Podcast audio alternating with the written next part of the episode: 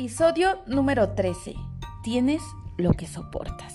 Ok, mundo, bienvenidos a este episodio. Va a estar buenísimo, de verdad buenísimo. Si me preguntas por qué voy a grabar este tema, es que me inspiro, pero me inspiro en cuestión de lo que está sucediendo alrededor de mí. Y esta semana que, está pasando, la verdad es que mm, me han llegado varias personas con pues con el mismo, ¿cómo poder decirlo? ¿Problema? Mm, no, no me gusta llamarlo problema, pero con, con el mismo modus vivendus, nada más le cambiamos de persona y de nombre. Y decidí apodarlo o llamarlo más bien, tienes lo que soportas. Y esto me hace recordar una frase del libro de los cuatro cuerdos de Miguel Ruiz que dice algo así. El, el maltrato que toleras de otra persona es exactamente el mismo al que te sometes tú. Y si lo leo textualmente, que lo tengo aquí, diría, nadie en toda tu vida te ha maltratado más que tú mismo. El límite del maltrato que toleras de otra persona es exactamente el mismo al que te sometes tú. Si alguien llega a maltratarte un poco más, lo más probable es que te alejes de esa persona. Sin embargo, si alguien te maltrata un poco menos de lo que sueles maltratarte tú, seguramente continuarás con esa relación y la tolerarás siempre. Y es interesante esta frase porque parece sugerir que la persona que más se respeta es la que menos tolera, ¿no? De cierta manera eso es verdad. Por ejemplo, yo ya no estoy dispuesta a mantener una relación romántica con una persona que me juzga. ¿Qué cambió? Pues que yo ya no me juzgo tanto. Pero también encuentro que mientras más me respeto a mí misma, menos, mucho menos dependo del respeto de otros. Es decir, ya no me molesta tanto que alguien me juzgue. No siento la, necesidad de defenderme ni de huir. Soy mucho más capaz de escuchar a una persona que me juzga y me insulta y saber que sus palabras, mira, no tienen nada que ver conmigo. Yo sé que, que el que me odia no me ve, igual que los que te odian a ti, no te están viendo a ti. Lo que odian es el sueño en el que viven. Entonces se podría decir que en este momento de mi vida soy más tolerante. Y ojo, su juicio me inspira. Eh, ¿Qué me inspira? Me inspira compasión. Me inspira eh, esa compasión y creo que ese sentimiento es mucho más bonito. Ahora, aclaro que no voy a, pedirle a esa persona que me juzga que sea el padre de mis hijos, ¿no? Eso sería absurdo. Poder tolerar no es querer soportar. Es decir, yo no soporto las cosas. Soportar quiere decir cargar con un peso y a mí no me gusta sentirme pesada. ¿A ti? Tampoco veo una razón válida para cargar con pesos innecesarios. Al mismo tiempo soy, soy esa mujer paciente Parece que soporto muchas cosas, pero la paciencia no es la virtud de aguantarse, amigos. La paciencia es la virtud de soltar, de dejar ir, de no cargar nada contigo. Entonces aquí te invito a reflexionar sobre esto y, a poner en práctica el sano ejercicio de querernos a nosotros mismos y a su vez enseñar estas mismas estrategias a los más pequeñitos que nos rodean, a tus hijos, a tus sobrinos que, buena falta nos hace. Nadie nos enseña de pequeños sobre el amor propio y creo que muchos estamos em, pagando los platos rotos ahora de adultos, ¿no? Así que no te midas a ti mismo en función de lo que recibes. Mira, déjame ponerte un ejemplo. Imagínate a un niño que sufre bullying, ya sea en su escuela o en su casa. Imagínate a ese mismo niño solito en casa sin recibir un afecto adecuado, eh, apoyo, sin recibir reconocimiento por parte de sus papis. Pensemos ahora en ese mismo niño convertido en un adulto y sus esfuerzos por mantener relaciones afectivas felices, maduras y enriquecedoras. En caso de no conseguirlo, lo más probable es que llegue a pensar que es una persona que no merece ser amada aunque nos parezca duro, realmente este retrato es algo que, han sufrido muchísimas personas. Pero si bien es cierto que haber sufrido una infancia traumática no implica al 100% de que vayamos a establecer relaciones afectivas infelices, así que no te cases con esa idea. Solamente es un factor que efectivamente tiene un peso considerable y que para eso es importante ir a terapia y resolverlo. Así que, de acuerdo a esto, permíteme darte cinco consejos muy sencillos, muy básicos, cinco consejitos para ser feliz. Y el primero es, no debemos medir lo que merecemos en función de lo que recibimos. Es decir, si en este momento estás recibiendo algo que no te gusta o que es muy poquito para ti, eso no mide tu valor. ¿Sale? El número dos es ámate siempre y cada día como tú mereces, sin esperar a que los demás te den aquello que esperas. El número tres es no esperes aprobaciones continuas a cada uno de tus actos o pensamientos. Tú, tú eres tu propio juez. Tú eres la persona que debe darse aliento, apoyo y empuje en cada acto eh, que decida emprender. En el número 4, déjame decirte que si tu infancia o adolescencia no fueron felices, intenta marcar un antes y un después. Total, ya sabes lo que es crecer sin un apego saludable, seguro y afectuoso. Ahora que eres adulto tienes todo el potencial de generarlo para ti mismo, de cambiar la realidad. Por eso te digo, marca un antes y un después. Y en el consejo número 5 es, sana ahora esa carencia. ¿Cómo? Pues mimándote, protegiéndote, protegiéndote de lo que te puede hacer daño. Este, eh, pero eso sí, emprendiendo nuevos caminos donde siempre esté presente esa ilusión por ser mejor cada día. Así que recuerda esto, mereces mucho más de lo que algunos te ofrecen. En ocasiones sencillamente nos rendimos y aceptamos lo que estamos viviendo como un mandato irrevocable. Y a pesar de que esa relación no nos hace precisamente felices, nos decimos cosas como, y aquí permíteme, no me estás viendo, pero voy a entrecomillar nos decimos cosas como, pues es lo que hay, o no voy a encontrar nada mejor, y es mejor esto que estar solo, o déjame agregar una más, que es la más común, ¿no? Más vale malo por conocido que bueno por conocer. Y lo queramos o no, el inmovilismo emocional nos aferra a ese sufrimiento implícito y sutil que va caminando nuestro, nuestra autoestima poco a poco hasta que nos vamos acostumbrando a los vacíos, a los reproches, a los desprecios. Es más, nos vamos incluso acostumbrando a la propia infelicidad. Y escucha bien esto. Es algo muy peligroso acostumbrarte a eso, puesto que cuando se instaura en nuestra vida el derrotismo, cuando lo haces parte de tus días, lo perdemos todo. Y es cuando la gente te empieza a mirar y dice, hey, ¿qué te pasa? Ya no eres igual a antes, has cambiado, pero no para bien, y miles y miles de cosas más. Así que permíteme decirte que ámate y abandona lo que te hace daño.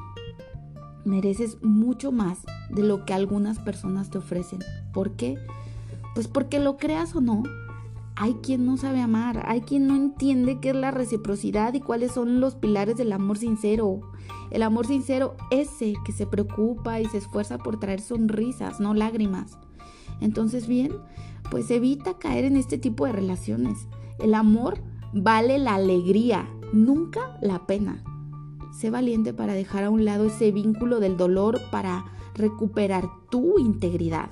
La integridad es encontrar una correspondencia entre lo que merecemos, lo que sentimos y lo que hacemos en nuestra vida diaria. Es un equilibrio entre la mente, el corazón y la acción. Ámate. Ámate como bien mereces y aunque tengas que transitar en soledad durante un tiempo, siempre será mejor que habitar junto a una falsa compañía que vulnere nuestra persona y nuestro ser. Escúchame lo que te voy a decir ahora.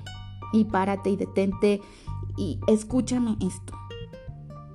Eres alguien hermoso, alguien que merece lo mejor de esta vida. Lucha por ello, lucha por ti mismo y por aquellos que amas y sobre todo, pero sobre todo, ámate a ti mismo. Pues si tú estás bien, todo lo que te rodea va a estar bien. Si me permites hablarte sobre amor propio, y si te estás preguntando quién soy yo para hablar de, esto, permíteme contestarte. Fui una chica que durante un año me olvidé de mí. Me dejé de amar al permitir situaciones que me sacaron de control. Al permitir mentiras, engaños, promesas sin cumplir y palabras tiradas al aire. Después de bastantes días de autosanación, autoconocimiento, ejercicios, miles de ejercicios de amor propio, meditaciones y de reconocerme, me siento con la calidad moral de decirte, sí se puede.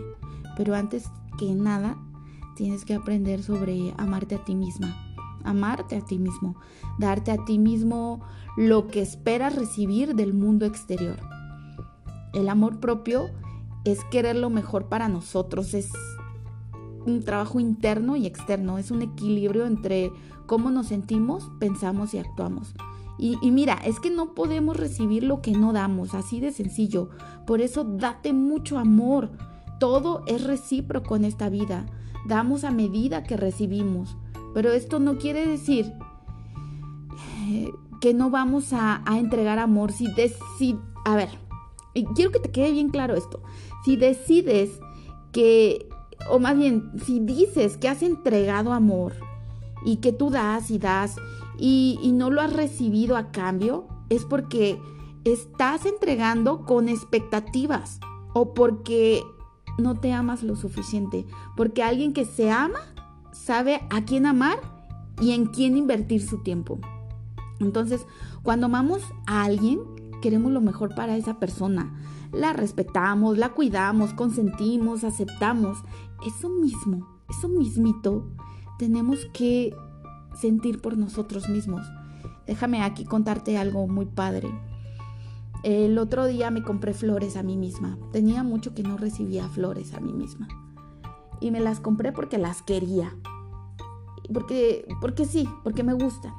Pues vas a creer que al darme esas flores a mí, al recibirlas, al emocionarme con mis propias flores, a los tres días una persona muy especial me envía flores de sorpresa, sin que yo las esperara. ¿Ves? No puedes recibir nada que no te das a ti mismo. Si quieres algo, dátelo tú primero. Entonces, buscamos y esperamos que otros nos amen, sin embargo, nosotros no lo hacemos. Queremos que los demás nos traten de buena manera, sin tener en cuenta cómo te tratas tú mismo, cómo te tratas a ti misma y qué permites en tu vida. No puedes esperar que otros te quieran si tú no te quieres. No puedes esperar que otros te respeten si tú no te respetas. Tampoco, tampoco puedes dar a otros lo que no te das a ti misma. Si no te amas, tampoco sabrás amar a alguien más. No, a mí que no me vengan a decir es que lo amo, pero pero es que me hizo y me dijo y no sé qué. No, entonces no, no, no lo amas, porque si lo amaras, primero aprenderías a amarte a ti misma y a que no debes de soportar cosas que no te gustan, maltratos. Entonces el amor propio es aceptarnos como somos, aceptar nuestro cuerpo, aceptar nuestros defectos, nuestra luz y también nuestra sombra, nuestras cualidades y para lograr esto primero tenemos que conocernos. Pero no se trata de aceptarme, eh, o sea, perdón, no se trata, es que me trabo, de tanta idea que se me viene a la cabeza, me trabo. no se trata de aceptarme tal cual soy y amarme. El amor propio va mucho más allá de eso, es cumplirnos cuando nos prometemos algo a nosotros mismos, es hacer realidad lo que queremos para nuestra vida. El amor propio abarca, mm, abarca todo en general es querernos, amarnos, es un autorrespeto, reconocer nuestro valor. Por ejemplo, cuando decimos no, realmente estamos ganando, ganando poder interno, confianza, amor propio. No tenemos miedo de, de hacer lo que queremos y de no complacer a los demás. No tenemos que demostrarle nada a los otros, sino a la única persona que le tienes que demostrar algo es a ti mismo. No importa lo que otros digan o piensen. Lo importante es cómo tú te sientes con lo que haces y te sientes tranquilo con eso y es algo que deseas, entonces está bien. No recibes algo que no te das, ¿ok? Que esto quede claro. Esto quiere decir que si no te das amor, créeme que no vas a recibir eso.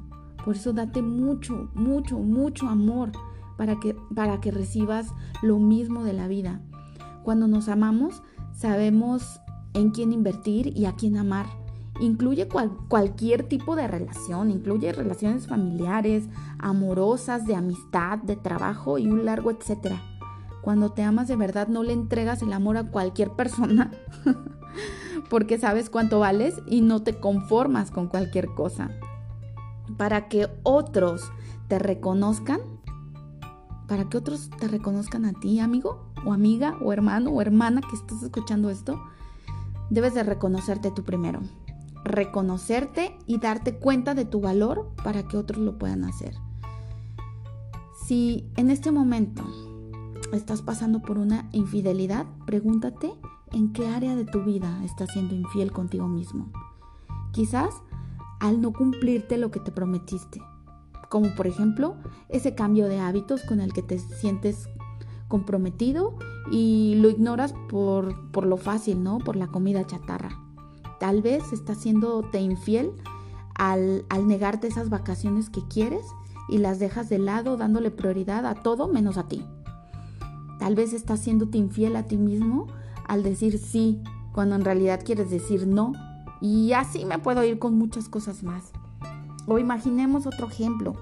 Si no te sientes valorado por los demás o por una persona en especial, déjame preguntarte, ¿en qué parte de tu vida tú te desvalorizas? Por ejemplo, cuando no reconoces lo bueno que haces, cuando alguien te dice gracias y tú dices, ah, no es nada.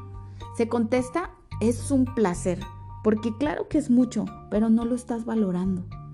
Y así me puedo ir con más y más cosas, pero, pero este podcast, este capítulo, se volvería mucho más largo de lo que ya fue. Así que me despido de ti solo recordándote, tienes lo que soportas, pero antes que nada, trabaja en ti, de adentro hacia afuera. Reconócete, reconoce qué es lo que mereces, para que ya no soportes lo que tienes. Ok, mundo, pues yo soy Jessia Amezcua. Como siempre fue un placer estar contigo en estos minutos.